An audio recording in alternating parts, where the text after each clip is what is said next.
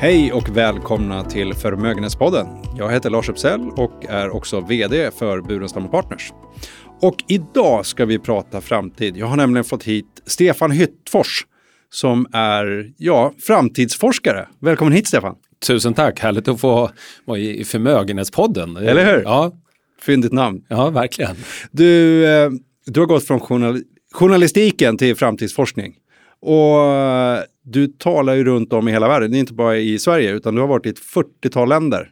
Eh, ja, just på sista tiden har det inte varit jätte, jätteflitigt eh, globalt resande. Men annars så, så har Ja, det har varit en stor del av det. Jag tycker att det är väldigt lärorikt att möta människor i olika världsdelar och kulturer som vi har lite olika mognadsgrad när det gäller att närma oss vissa trender. Men du, hur, hur är vardagen som framtidsforskare?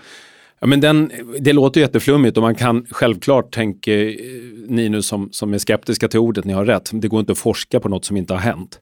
Utan det handlar ju egentligen om att systematiskt försöka att eh, kartlägga trender och förstå vilka trender som är relevanta på kort och lång sikt. Eh, och sen utifrån de här trenderna, eh, beroende på vilken hastighet som de ökar eller minskar, Kanske också måla upp olika scenarios. Så kan man klustra dem sen och gå vidare och tänka, är det totala wildcards eller är de möjliga eller är de kanske sannolika? När vi börjar närma oss exempelvis klimatfrågor så har vi ganska sannolika scenarios och sådär. Så att på så sätt så handlar det ju inte alls om att gissa hur framtiden ska bli, utan det handlar om att dra slutsatser utifrån hur nuet faktiskt är. Men du, ta nuet då, vi är i december här 2021, eh, på väg mot 2022, vi är mitt i en pandemi, vi fick lite nya restriktioner här igår och framförallt signaler om att det kan komma framåt. Men den här pandemin då, eh, om du ska dra slutsatser här, kommer den någonsin ta slut? Ja, det gör den ju. Det, det vet vi att den gör. Alla pandemier eh, Pandemi är ju bara ett, eh, det handlar om spridningen. Pandemi betyder ju att det, att det finns världsomspännande spridning. Och förr eller senare så avtar ju den världsomspännande spridningen. Antingen på grund av att vi lär oss leva med viruset och vi har, tillräckligt många har genomgått infektion. Eller så hittar vi då virushämmande, eh, eh, vi hittar vaccin exempelvis, andra saker som gör att vi till sist också kan lära oss att leva mer. Och då övergår ju pandemin till sannolikt som de säger då till en endemi där det blir eh, kanske lokala utbrott som eh, ja, man har massvis med sjukdomar av den karaktären, vattkoppor och sånt där. Det är liksom helt plötsligt nu så går alla ungarna på dagis har det just nu. Och vi får nog sannolikt bara acceptera tanken på att eh, det här viruset och covid-19, det kommer vi få dras med väldigt länge. Men inte i form av en pandemi. Så, att, eh, så den tar ju slut. Det betyder inte att viruset försvinner. Virusar har en Alltså man brukar ju säga att det finns fler virusar än stjärnor i universum. Så att det finns väldigt mycket virusar och, och det finns ju hundratals virus som, som vi människor klarar av att leva med. Och det här kommer bli ett sånt. Du, vissa hävdar ju att vi under den här pandemin, då, om vi ska ta något positivt med den, att vi, den här omställningen mot ett hållbarare samhälle, så vi slutar flyga och, och fabriker stängde och det fick en del andra konsekvenser. Har vi styrt mot ett mer hållbart, kommer vi hållbarare ur det här pandemin tror du? Nej, det är, precis det du nämnde är ju bra exempel på sånt som vi slutade göra för att vi inte kunde. Mm. Men som vi också håller tummarna för att det så fort som möjligt ska komma tillbaka. Och eh, om vi med hållbarhet, om vi pratar om koldioxidutsläpp så kan vi ju konstatera där att, att det, det, här blev ett hack i kurvan precis som finanskrisen eh, 08-09. Så att ja, vi var ner på grund av att den globala handeln minskade och eh, gränser stängde och vi flög mindre och, och, allt det som hände 2020. På grund av det så hade vi en eh, jag tror det var ungefär 5% i minskning av utsläppen. Alltså mm. CO2-utsläppen eh, under 2020. Vilket helt och hållet har eh, slått, studsat tillbaka nu då 2021 redan. Så att, eh, och då är det främst Indien och Kina såklart men, men även eh, alla vi andra.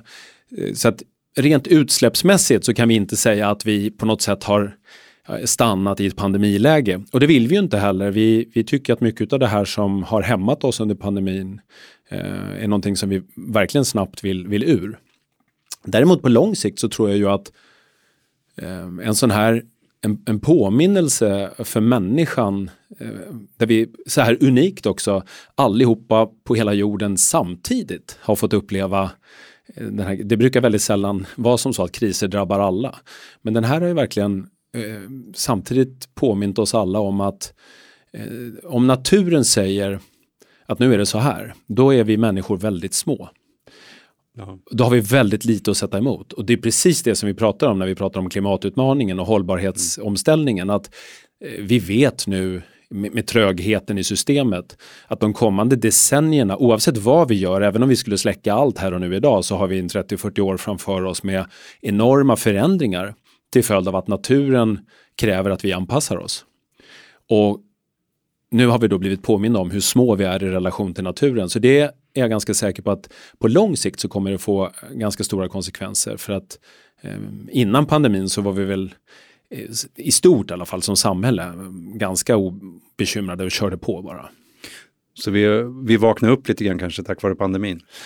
Jag tror att en trend som jag ser väldigt tydligt som föreläsare är att om jag bara för fem år sedan tänker på hur hållbarhetsfrågan hanterades så var det ofta en kostnadspost. Någonting som var ganska jobbigt att hålla på med och dyrt. Idag så får jag ganska mycket i briefläget och i, i kundrelationen känslan av att idag så är det allt fler som ser att det är där möjligheterna ligger. Mm. Hållbarhet börjar bli lite som digitalisering var för tio år sedan. Där kan, om vi lyckas positionera oss och bygga en affärsmodell där, då kan vi tjäna enormt mycket mer än om vi halkar efter där. Men den här hållbarhetsomställningen nu då, kommer det bli jobbigare för oss att vara i den omställningen eller gör det här, tror du att när du trendspanar, eh, att vi på något sätt har lättare att ta igenom oss de förändringarna som det kommer innebära? Jag, återigen, jag tror att vi som samhälle, vi har ju byggt upp en ekonomi som, det är helt omöjligt att inte se korrelationen mellan ekonomisk tillväxt och eh, koldioxidutsläpp. Och, och den problematiken, den är inte så lätt att, att vifta bort. Den, sen kan man alltid då dyfta om vad man bör göra och, och, vissa kommer säga att man ska flyga mindre och andra kommer säga att du ska äta mindre kött och någon kommer säga att vi måste sluta handla. Och det är ganska så dramatiska livsstilsförändringar som fortfarande bara handlar om, om olika stuprör och olika branscher. Um, det här handlar om att börja se helt nya affärsmodeller och så se att om vi ska ha ekonomisk tillväxt i framtiden då Eh, kräver den att vi gör saker på ett renare och smartare och effektivare sätt. Och då kan vi faktiskt skapa eh, mer och större rikedom än vad du och jag kanske kan fantisera om här och nu idag. Men än så länge så har vi faktiskt tycker jag då, ofta tolkat det här som någonting som är kämpigt för att vi måste avstå snarare än att skapa. Så att eh, det här med att vi ska sluta flyga exempelvis, det är inte alls säkert utan det kanske är som så att du och jag kan flyga mycket mer. Eh, för att vi får andra möjligheter att flyga med små elplan eller någonting som går en gång i halvtimmen från Stureplan till eh, rakt ner till liksom, eh, Lilla torg i Malmö eller någonting sånt där utan att förorena och låta och brumma och sådär. Eh, det låter ju behagligt faktiskt, eh, som framtidsbild. Men, men, om du oroar dig för någonting, du som ändå sitter och professionellt ägnar dig åt att eh, lägga trender och, och spana framåt. Vad, vad, skulle du oroa dig för framåt? Min största oro, det är oron. Det är oron ja, i sig? Varje år så får vi höra hur oron i samhället ökar. Trots att vi rent faktiskt egentligen och statistiskt har mindre anledning att oroa sig än någonsin historiskt. Um, Sen kan man ju säga då att ja visst, mediebilden är ju sann så tillvida att vi har ju just nu så har vi ju större problem med eh, organiserad brottslighet och vi har haft fler skjutningar eh, de sista åren och sådär. Men, men det finns fortfarande eh, en, en paradox där på något sätt. Om du bara tittar på hur, hur människor svarar när man gör undersökningar, när, när Brå gör sina de här trygghetsundersökningar så ser man att oron hela tiden ökar.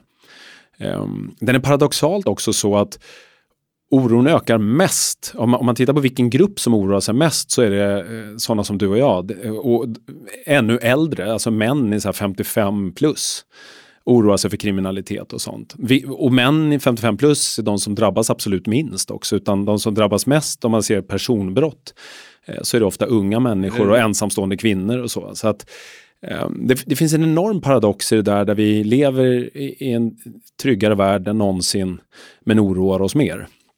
Och det får ju till följd då att vi tenderar att kanske eh, göra konstiga vägval, återigen, eftersom vi inte förstår nuet riktigt. Vi exempelvis kanske röstar på ett sätt som vi inte skulle göra om vi förstod hur, hur trygga och, och, och bra vi har. Så, så oro kan oroa mig. Mm. Eh, en annan sak som, som oroar mig är, är att vi är så naiva och ointresserade av frågan om datarätt. Man brukar ja. säga att data är den Tänker nya... Tänker du GDPR datarätt? Ja, GDPR känns ju lite som en sån här äh, gulligt slag i luften. Okay. Liksom, när han bara gjort livet jobbigt. Liksom. Man får sitta och klicka OK på en massa eh, formulär på webben. Eh, men jag tänker på individens syn på vem som ska äga datan. Du har massor med prylar och jag har massor med prylar och vi, sänd, vi ger ifrån oss massa data om kanske hur vi sover och hur, vi, hur många steg vi tar och eh, vår puls och vad vi söker svar på för frågor på nätet och allt det där betingar ett stort värde. Det är därför vi säger att data är den nya oljan. Mm, mm. Och, och, om data är den nya oljan så måste vi fråga oss vem som ska äga all den här nya oljan då, den här ofantliga källan till rikedom. Och om det bara är liksom Jeff och Mark och två, tre killar till mm. som ska äga allt det så bör vi nog fundera lite över konsekvenserna och inte bara tänka att det är hemskt när, när Kina övervakar sina medborgare utan också börja förstå konsekvenserna av, av en marknadsekonomi där, där datan eh, är, är någon annans egendom. Den dagen du ska söka liksom ett banklån och banken säger nej för att algoritmen säger att, att du riskerar att bli deprimerad om tre år. Då, Aha. om inte förr, så kommer du liksom fundera på vad, vad fan har jag, har jag gett ifrån mig för data egentligen? Och um, Eh, Eh, och den frågan är precis som klimatfrågan, beroende på vad vi som lever idag gör eller inte gör, så kommer alla framtida generationer att påverkas av det. Så vi bör börja fundera lite grann på vilka lagar och regler som vi tycker är rimliga när det gäller just eh, datarätt och nätneutralitet, sådana frågor. Framtid, det är klart att du tittar mycket på ändring och förändring är ju det som många människor kan tycka är jobbigt. Själv, själv tycker jag det är ganska spännande eh, många gånger, men, men det är klart att förändring som man inte vill ha kan vara jobbig. Eh, men om man blickar framåt då, vad är de största förändringarna som du ser att vi kommer tvingas in i eller som blir automatiskt? Ja, det där det är en jättestor fråga för att förändring, alltså å ena sidan så är det så här, vi har ju, vi lever i en helt fantastiskt föränderlig tid. Om, om man bara funderar på människan på planeten så, vi var en miljard människor för 200 år sedan. Eh, och det tog hundra år så var vi två miljarder människor i början mm. på 1900-talet och nu är vi snart åtta. Och, och, under de här sista 200 åren så har medellivslängden dubblerats från 35 till 70 år. Eh, så att det, det råder ingen tvekan om, om man, tänk, om man tänker stort och långt så befinner vi oss i en tid utav helt makalös förändring. Eh, det gick, eh, alltså från, från första gången vi lärde oss att flyga till vi satte en man på månen så tog det 66 år. Mm. Eh, så att och, och, och, liksom, och så snabbspolar du fram till idag. Idag har varenda unge en, en eh, superdator i fickan som, som har sån datorkraft så att processorn i en vanlig iPhone skulle kunna sköta liksom 120 miljoner månlandningar. Ja. Eh, och, och, där, alltså så snabbt har, har det gått. Mm. Och, och då kan man ju reflektera över att ja, det är väl ingen av oss som lever idag som inte skulle vilja ha fått vara med i den förändringsresan. Eh, om, om vi inte hade varit med i den förändringsresan, då hade alla haft det som man har i, i den fattigaste delen av, av södra Afrika nu eller någonting. Att alla hade levt i extrem fattigdom och vartannat barn som föddes hade dött. Så att, på så sätt så måste man konstatera att det är en fantastisk förändringsresa som vi som lever idag har fått vara med och åtnjuta. Du, vi var inne på att prata lite innan podden här om eh, förändringar när det gäller bilindustrin och elektrifieringen och sådär. Vad, vad är din trendspaning när det gäller, vad kommer, vad kommer hända med liksom, transportsektorn? Kommer, kommer vi äga bilar själva om tio år? Allt färre kommer göra det. Eh, det. det. blir som med allting annat att en del av hållbarhetstrenden och digitaliseringstrenden eh, handlar ju om, och, och, då är vi tillbaka till datan. Ehm, förr har vi inte haft kunskap, för när vi saknar data då kan vi göra saker väldigt ineffektivt, för vi vet ju inte riktigt om att vi gör det så ineffektivt. Men så fort vi får svart på vitt eh, vad, det, vad det egentliga priset är, då blir det allt svårare att göra saker ineffektivt.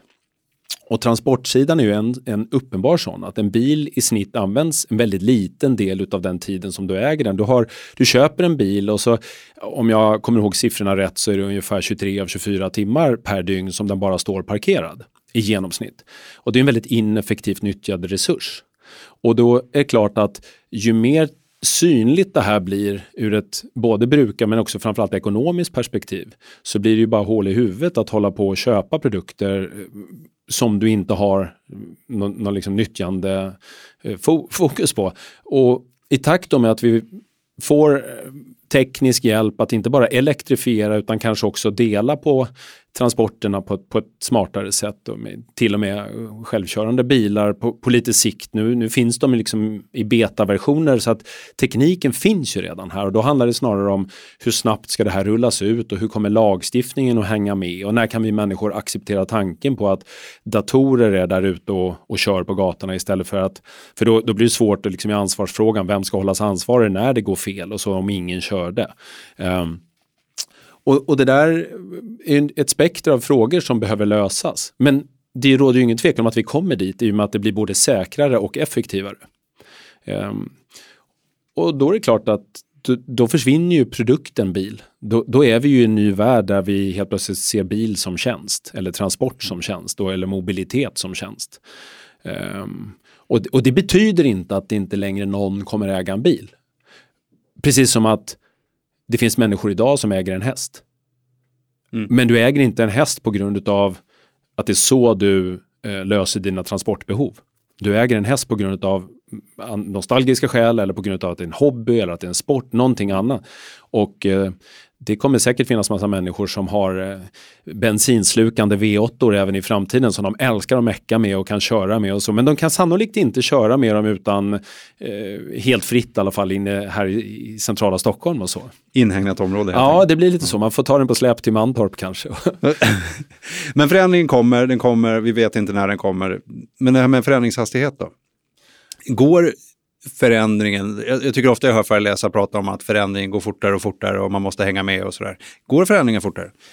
Ja, det där är ju också, det beror ju helt på vilken förändring du pratar om. Ja. För att eh, förändringen är ju konstant. Det, det, är den enda kraften som är konstant. I, men om vi är lite flummiga sådär så, så förändras ju universum och du och jag förändras just nu. Våra naglar växer här. Vi ser inte riktigt det. Vi är inte riktigt uppmärksamma på förändringen på så här väldigt små nivåer. Och, och så är det med tidshorisonter också. Förändring som sker på så här millisekund mm. har vi väldigt svårt att, att uppfatta. Precis som att vi har svårt att uppfatta förändringen som sker över år årtusenden.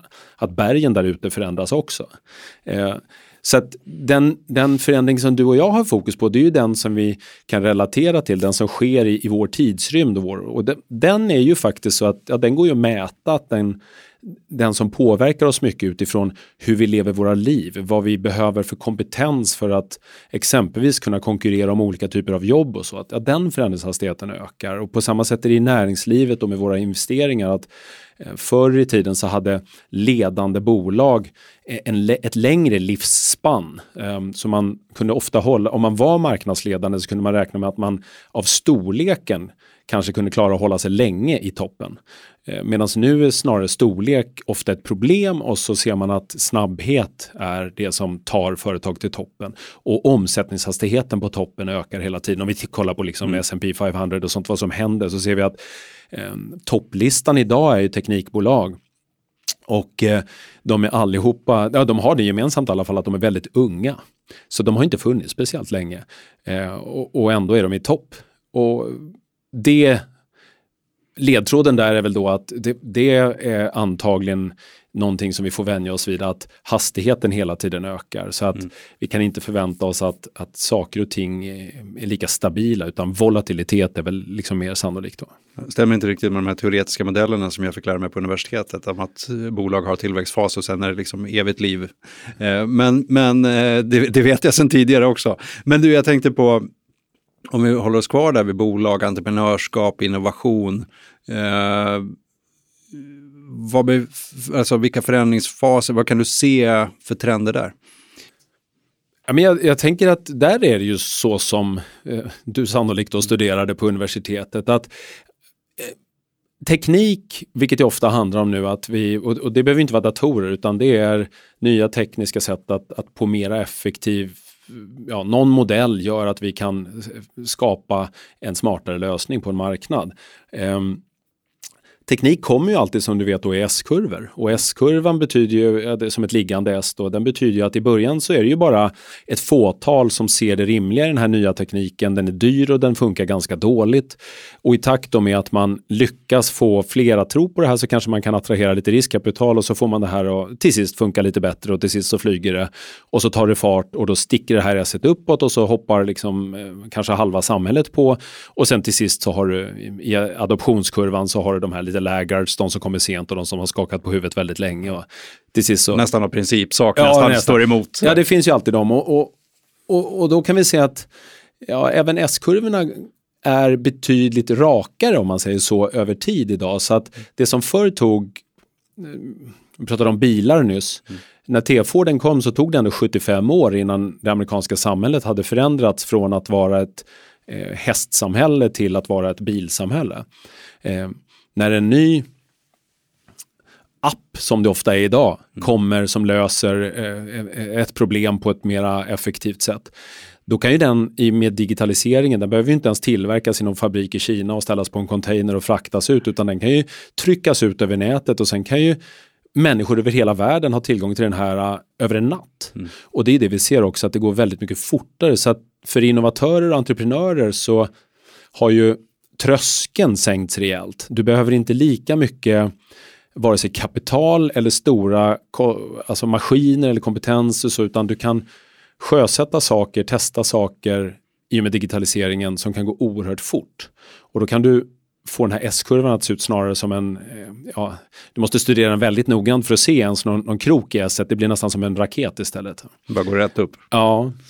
Men du, rent organisatoriskt då, alltså de här nya bolagen organiserar, vi pratar om, eh, eller vi har inte pratat om, men, men den här eh, gig, eller gig-ekonomin och, mm. och sådär. Kommer organisationerna också förändras tror du? Ja, organisationerna kommer nog förändras till stor del nu också av det omvända. Förut har vi pratat om arbetslöshet och hur många som riskerar att bli av med jobbet. Nu börjar man ju mer skönja att en trend som, som är väldigt tydlig är att organisationer och arbetsgivare får allt svårare att behålla arbetskraft. Mm. Um, av den enkla anledningen att allt fler människor, framförallt nu efter en pandemi, kanske man till och med har fått väldigt mycket tid att reflektera över vad man tycker är viktigt i livet och eh, kommit fram till, av, av, olika anledningar sannolikt, men, men ändå kommit fram till tydligen allt fler då att eh, jobbet är någonting man faktiskt vill ändra på. Så att eh, det handlar inte bara om att attrahera utan framför allt också behålla eh, människor för att det är väldigt kostsamt såklart i en organisation om du hela tiden ska hålla på att byta eh, laguppställning. Mm. Eh, så att jag tror att eh, fortsatt individualisering är liksom, ja det är en lågoddsare. Det, det är klart att människor som växer upp nu i en tid där till och med de små, små barnen lär sig liksom att eh, det, det, är du som är viktig och det är ditt liv och det är historien om vad du vill göra och ditt självförverkligande, det är allt. Ehm, det kan man tycka vad man vill om. Man ska inte låta åsikten stå i vägen för, för att sen ändå nyfiket försöka lära sig mer om, om generation Z och generation alfa. Det, de är 32 procent av jordens befolkning så att de kommer förändra väldigt mycket av arbetslivet som det ser ut. Och eh, då tror jag nog att det kommer handla väldigt mycket mer om vad arbetsgivaren kan ge den anställda eh, eller arbetstagaren och inte bara det andra perspektivet. Syften och vision kommer bli allt viktigare framåt då?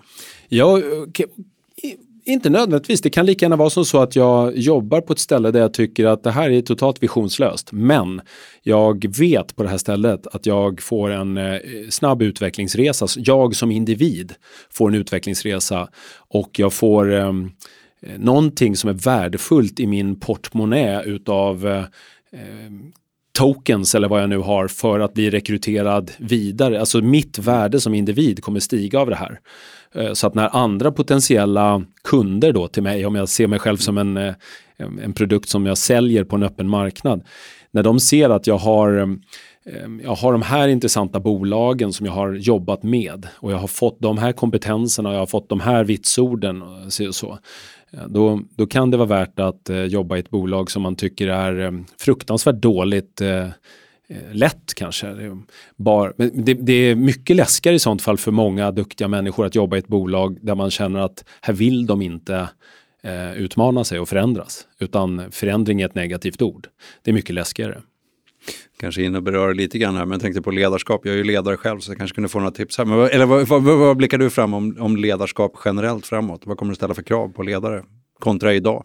Jag tror framförallt att ledarskap, eh, vi har ju upplevt att ledarskap har gått från att, eh, från att handla om att styra och kontrollera till att mycket mer idag handla om att supportera, eh, skapa förutsättningar. Mm. Eh, idag är behovet av att styra och kontrollera inte så himla stort eftersom vi befinner oss i en ja, allt tydligare kunskapsekonomi och då blir det kanske inte ledaren som, som traditionellt sett då som kunde jobbet bättre än de anställda utan ledaren ska ju förhoppningsvis anställa människor som kan jobbet ännu bättre än ledaren och så ska ledaren se till att de här människorna har förutsättningar då för det. Mm. Och i nästa fas när vi går in i den och, och nu börjar på riktigt se de möjligheterna med eh, att, att faktiskt automatisera allt mer av det kognitiva arbetet. Det här som vi kallar för artificiell intelligens, att vi faktiskt kan låta eh, algoritmer utföra repetitiva uppgifter som tidigare människor gjorde på kontoret. Då blir det i princip omöjligt att konkurrera med pris och kvalitet. Och då börjar vi istället eh, gissar jag, eh, förr eller senare förstå att det enda som finns kvar för människan att konkurrera med är känslor. Eh, människan är en emotionell beslutsfattare och vi är helt unikt irrationella om vi eh, jämför oss med datorerna. Mm. Eh, och, och det, det, är väldigt långt bort att datorerna ska bli så irrationella som vi är. Mm.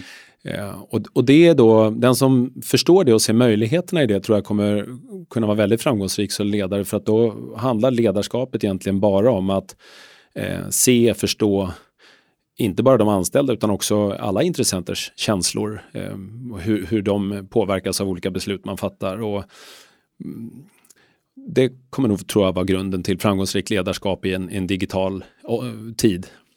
Men om vi pratar om den, digitalisering eller algoritmer, AI egentligen då, vad, vad ser du några branscher som kommer försvinna helt? Ja, alltså inte branscher, för att man kan ju säga så här, skivbranschen försvann helt med streamad musik. Men det har de inte gjort utan den har ju förändrats helt. Och precis på samma sätt så har ju en mängd olika branscher förändrats helt och, och, vissa företag har försvunnit i det, för de som inte klarade förändringen. Så kommer det ju fortsätta vara så att vissa arbetsuppgifter kommer försvinna helt och hållet. Vi pratade nyss om, bilarna. Det är klart att chaufförer eh, är inte ett framtidsjobb. Det kommer försvinna. Eh, vi kommer se att eh, kassörskor försvinner redan nu i allt större utsträckning. Alltså det finns en mängd olika uppgifter som vi människor har som försvinner. Men jag tror inte att och det finns också en mängd uppgifter som inte försvinner, sådana här äh, som hantverkargrejer, rörmokare och elektriker och det som vi är oerhört långt bort att, att kunna automatisera och allt färre förstår någonting av hur, hur ens de enklaste sakerna i hemmet fungerar. Liksom. Så att, men det handlar snarare då om att se vilka branscher som är eh, och, och, i vilken fas man befinner sig i den här omställningen. Där vissa har längre om vi tar då, vi pratar om transport nyss och bilar. Bilindustrin befinner sig i en enorm förändring just nu. Där hela affärsmodellen till kund har förändrats, där eh, elektrifieringen har förändrat tekniken som sådan och, och där också då digitaliseringen med till sist då automatisering och självkörande bilar kommer förändra sättet som vi till och med bygger infrastruktur i städerna på. Samtidigt så kan du då se på transport på sjöfart. Eh, precis på samma sätt kommer det förändras, men de ligger långt mycket efter. Det, mognadsgraden är inte där, den är inte lika konkurrensutsatt och den handlar, alltså våra fritidsbåtar går fortfarande på, på bensin och vi har långt kvar innan vi börjar se att vi på ett effektivt sätt eh, både delar och, och, och så man har olika mognadsgrad i olika branscher helt enkelt. Mm. Uh, och, och, där återigen, där bör man nog både som investerare men också ledare ta sig en funderare på vilka trender som är eh, väldigt sådär akuta kontra vilka som man har lite längre tid på sig att ställa om till. Men du pratar om teknik här, men, men du, jag har hört dig prata om teknik som störande. Vad menar du med det? Ja, det, det är väl egentligen en dålig Alltså det är en dålig översättning av disruptiv. Man, man har ju runt om i hela världen pratat om disruption. Mm. Och, och störande eller disruptiv teknik betyder ju helt enkelt att du har någonting som är så pass mycket bättre så att du faktiskt rycker undan mattan för en stor del av befintliga aktörer. Och det är ju inte säkert att vi alltid tycker om det. Eh, det, jag menar, det, det, är lätt hänt när man pratar, ta en sån här eh, fin fråga som miljö och hållbarhet. Om du frågar människor om det så är alla, alla med på tåget tills du börjar kanske prata om konsekvenserna av störande teknik. Jag var i, i Storbritannien och frågade hur de såg på om, om BP skulle försvinna och, och, i handuppräckningen så var ingen negativ tills jag sa att var åttonde pund av alla era pensionspengar är BP. Och då blir man mer tveksam. Så att störande teknik får ju på kort tid, på kort sikt ganska allvarliga konsekvenser för oss. Om jag, är, om jag har ett taxiföretag idag och så förstår jag att bilarna kommer köra sig själva om tio år.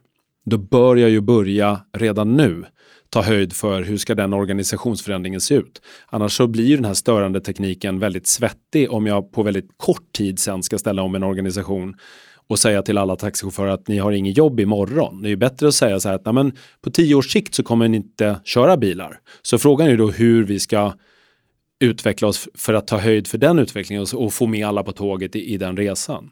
Um, då, då, kanske det inte blir störande på samma dramatiska sätt. Det är återigen det är tidshorisonten som vi bör titta på, inte, inte förändringen per se. Du Stefan, vi, det är ett intressant samtal och jag ser att tiden rusar iväg här, men vi ska börja runda av lite grann. Men, men om, om du skulle nämna tre trender som du tycker är de viktigaste för oss människor att hålla reda på just nu, framåt? Eller två? eller... ja.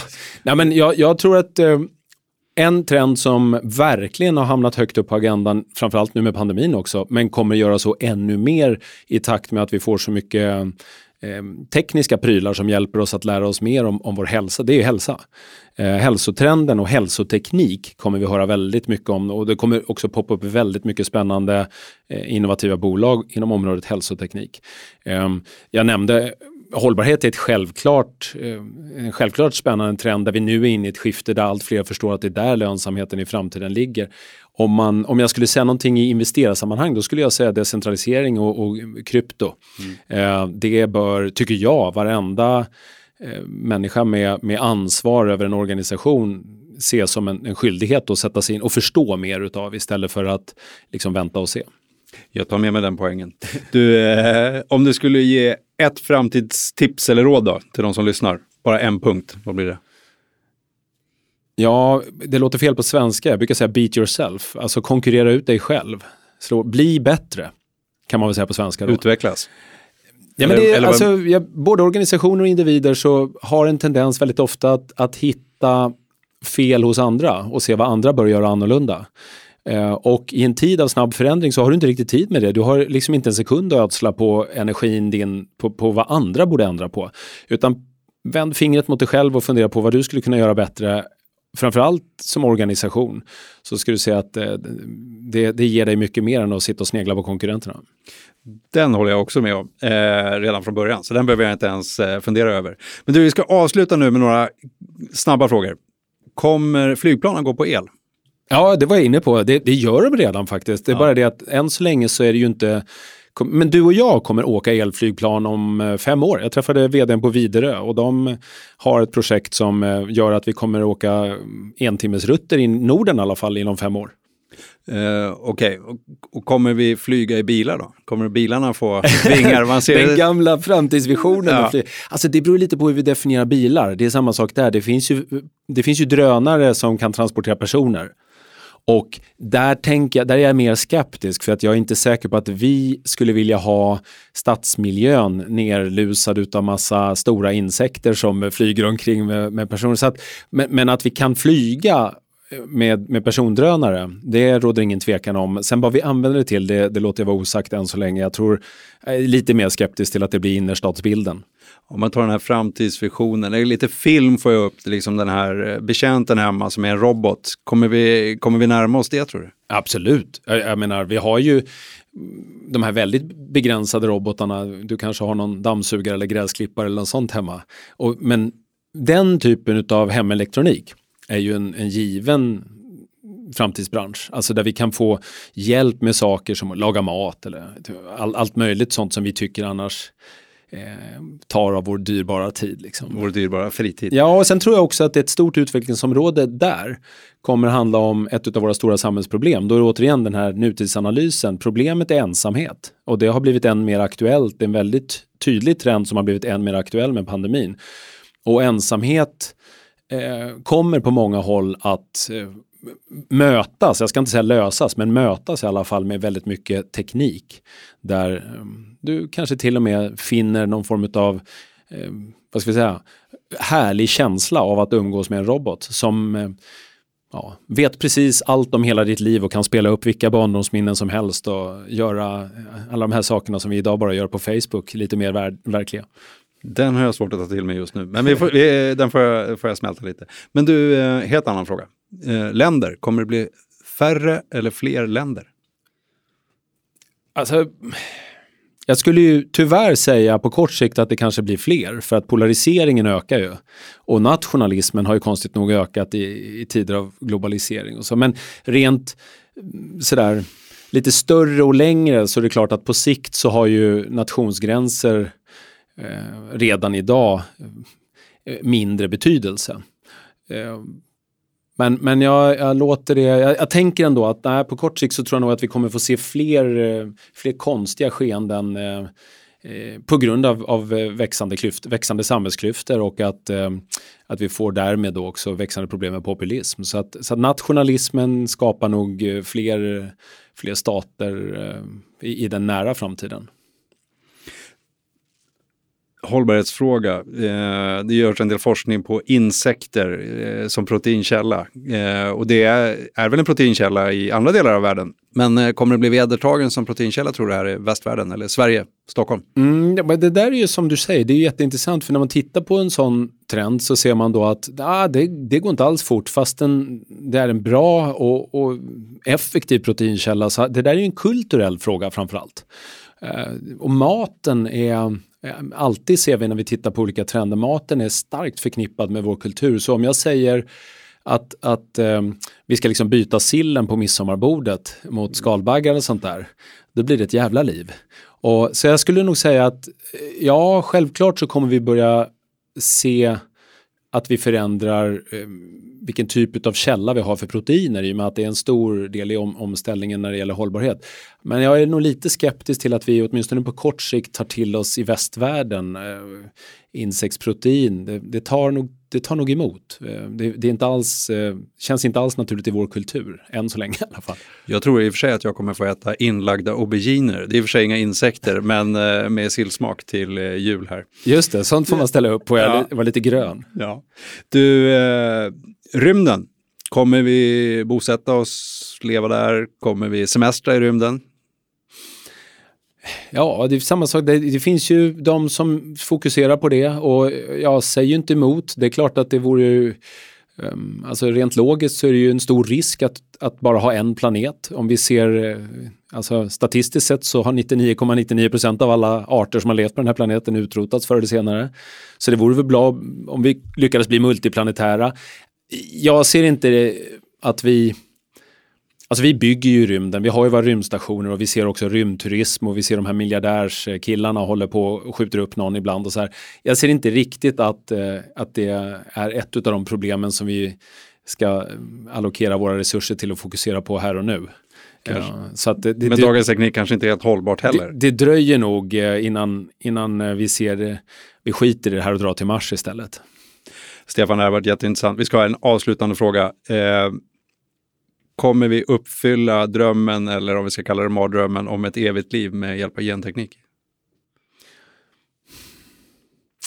Den där är också så himla svår att svara på för att på ett sätt kan man ju säga så här eh, vi, vi, kan mycket väl eh, tekniskt redan idag eh, föra vidare gener, alltså vi kan klona, vi har ju haft åtminstone får och sådana ja. exempel. Sen, sen, har vi inte kanske lagligt då börjat tycka att det känns rimligt att vi ska klona människor. Men rent teoretiskt så skulle man faktiskt också idag kunna eh, konvertera hårddisken, alltså våra minnen, eh, till data, till ettor och nollor. Och eh, då är det ju egentligen bara att ladda upp den i en ny bärare i en ny kropp.